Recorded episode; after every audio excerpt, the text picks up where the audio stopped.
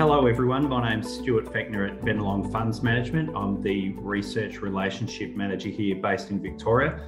I'm really pleased today to be joined by Chris Bedingfield from Quay Global Investors. Hello, Chris. Hey, Stu. How are you? I'm well, thank you.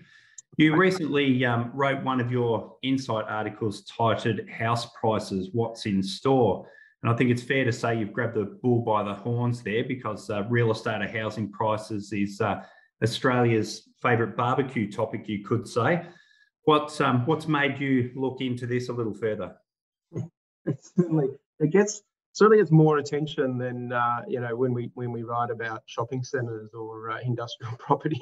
It's uh, everyone's got a bit of a vested interest, but I guess from our perspective, when when you look at our portfolio um, globally, we have quite a lot of residential.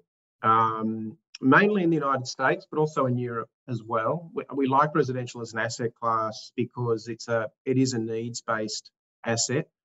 Um, it tends to be you know very pro, um, very resilient to any sort of technological change. Uh, you know, obviously we know what's happened in areas such as retail, so it's pretty resilient. It's got relatively low maintenance capex, so we have a pretty decent exposure to the space. So we're always doing our research and thinking about residential generally. Um, and obviously, it's it's grabbed a lot of attention lately. Um, so we decided to, uh, to, to do some work and mm-hmm. uh, and, and and we you know from time to time we do publish some of our internal work through these through these white papers. So we we thought we would share some of our some of our thoughts. Okay, well, it's interesting to know for a start that you can gain that sort of exposure through a, a global property fund. Um, it, it, seems as though there's several different factors that influence um, property prices, but generally popular wisdom might be that interest rates are a key driver of that.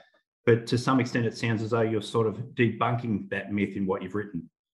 Yeah, I mean, there's there is the the the, the armchair commentator is quite often quoting interest rates as being the be all and end all for house prices, and you know, it is a it is maybe I guess a bit of a, a short term sort of stimulant to to what happens to house prices. But over the over the long term, you know, house prices mean revert around replacement cost. And so it depends whether we want to talk short term or long term. But um, you know, the whole idea that interest rates alone drive house prices is is crazy. I mean, just to throw a few stats at you, you know, one of the strongest housing markets in the world in the last 12 months has been Turkey, where house prices, house residential prices in Turkey, this is to October, that's the latest data we've got.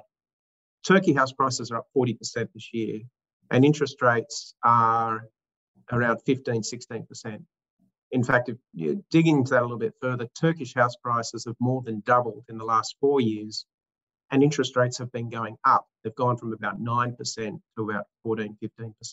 Mm. So so, and then the other end of the spectrum, one of the weakest performing housing markets in the world, it's still up a bit, is Japan. It's up around eight or nine percent.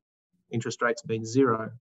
So, you know, there's a lot more going on than just interest rates, and I guess that's um, that's why we've written a whole paper on the future of house prices without even mentioning interest rates. okay, so they have a role, but maybe not the, the be all and end all as many people think. Now, Chris, you mentioned a, a term um, in that response as well, replacement cost which appears central to um, the way that you guys in, invest in terms of global real estate and how it influences, you know, overvalued or undervalued um, different property sectors. Can you explain that replacement cost, you know, concept and approach a bit more? Yeah, I mean, most people think real estate is the best way to value real estate is comparable sales. You go and buy an apartment, you, you find out what the apartment upstairs or downstairs or next door sold for, and you use that as your benchmark. And people do that for office buildings and shopping centres and industrial. It's it's a very it's a very simple sort of metric to get your head around, and the data is readily available, so it makes it a bit easier. We we think the best way to preserve capital is to not follow other people's transactions, which is what that really does. If you're just following someone else's transaction. They could be that could be a genius or they could be fool. Uh, we prefer to think about you know buying the underlying assets below the cost to build because when you're buying something above replacement cost, you're buying into a market where developers are going to supply the market with more product. It's going to be newer product and it's going to be done at a cheaper price. And that's not a great way to invest. If you're buying an existing apartment or building or industrial property, if you're buying below replacement cost, you're going to be pretty well protected because the supply, if it does come on, it's coming on at a higher price point and, and that kind of preserves your capital. And that's central to one of our themes. Okay, that's very interesting. And in terms of supply and demand factors, which in fundamental economics, supply and demand factors uh, influence the price of any items, and we're talking about you know property and housing here. Um, there's also been a couple of uh, big trends or themes in the last couple of years, including COVID and uh, that phrase supply chain issues. Have they had any role in supply and demand within this sector? It's certainly had a problem with supply. I mean, we're, we're seeing this in markets all around the world, in particular the United States, which, you know, house prices are, are up 22, 23% in the US. And it's very, very difficult for um, for new construction and new supply to meet that that short-term demand because of that uh, those supply constraints. So a lot of product that was expected to be finished by 2021 has now been delayed into 2022, and a lot of product that was expected this year is being delayed into the following year. So it is everything you're hearing about in terms of inflation um, with supply chain is is is happening in the residential market for the same reasons. Um, you know, the gutter guy doesn't show up, the gutters don't show up, the windows don't show up, the doorknobs don't show up. It, it sort of can delay the whole projects and and shifts and make supply very hard to deliver. Okay, so it's pushed back a bit of last year's activity into uh, this year of 2022 by the sounds of it. Is but, that a but it's coming, right? It's coming. And is that a global phenomenon? Is there any real difference that you see? I know the, the world's a big place and the countries and regions are different. Different influences or factors between domestically here in Australia and other parts of the world? No, no, it's it's it's the same issues we're seeing, and not just in resi, across all different types of real estate. Um, it affects certain types of real estate less than others. So it's not so much geographic; it's it's more so it's affecting things. It's something that's very simple to construct, like self storage mm-hmm. or or um, or industrial property. It's less of an impact when you think about a house and you think of all of the different trades that go into it um, it, it's much more prone to that delay. And something that, at least in my mind, is um, is different in different countries is demographics, the population base, the the age, the retirement cohort, or what have you. Is that something that you see playing a different role between different countries? Well, I guess that's the cornerstone of the, the paper we wrote this month is that we're seeing you know, going back to what we were saying before, we're seeing prices push way above replacement. And there's a whole range of reasons why that might be the case. But leaving that aside for a moment, it's it's creating a supply response which is being delayed. Uh, but that supply is coming. And um, and in the past, you know, that, that supply can get absorbed pretty quickly just through normal population growth. And if you think about Australia in particular, you know, we've had decent population growth really this century, you know, one anywhere between one and a half to 1.7% per annum population growth. So even when we have those those sort of spikes in supply, it gets absorbed pretty quickly. COVID's really interesting and we're not getting that population growth. And so we're, we're looking at this scenario, which is a little bit concerning, where there's definitely a lot of supply coming in, in many markets around the world. But the population growth, particularly because of immigration, is not coming through this time. And um, and that is that that should be a bit of a concern. Um, doesn't matter what the RBA does. If you build too much product, um, the price, you know, developers start getting desperate to clear, and they'll cut prices, and that has an impact on the secondary market. So that's okay. that is a concern. that's interesting. And to focus on that um, a little bit more, particularly within the, the US, within your insight piece, house prices, what's in store we've been accustomed to the, the baby boomers, I suppose, in Australia and generally around the world in the last couple of decades as a focus point. Um, but in the States, you note and focus on the millennials over there as a primary cohort to keep an eye on. Yeah, yeah. So when we launched the fund in 2014, um, you know, the echo boomers or the millennials, you know, they were in that sort of age that they were typically in that early 30s bracket where they were still sort of moving around you know, you know, not really settling down, and and it was great for our to be in the apartment space. It was a really good spot to be in. Um, you know, sometimes I have to pinch myself that, you know, we've been going eight years now and that, that demographic of the early, you know, that, that's 30 year old to 34 year old sort of demographic, which, which had a, a penchant to, to rent an apartment and now, you know, in their late 30s, early 40s and starting to settle down, you know, they need to get their kids in schools. Um, they start to, you know, become a little bit more wedded to their communities. And so, you know, apartment living uh, particularly urban apartment living, doesn't really cater for that that shift in demographics. So the demographics now shifting very, very much so towards what we call single family residentials, which is basically just think of a house, standalone house.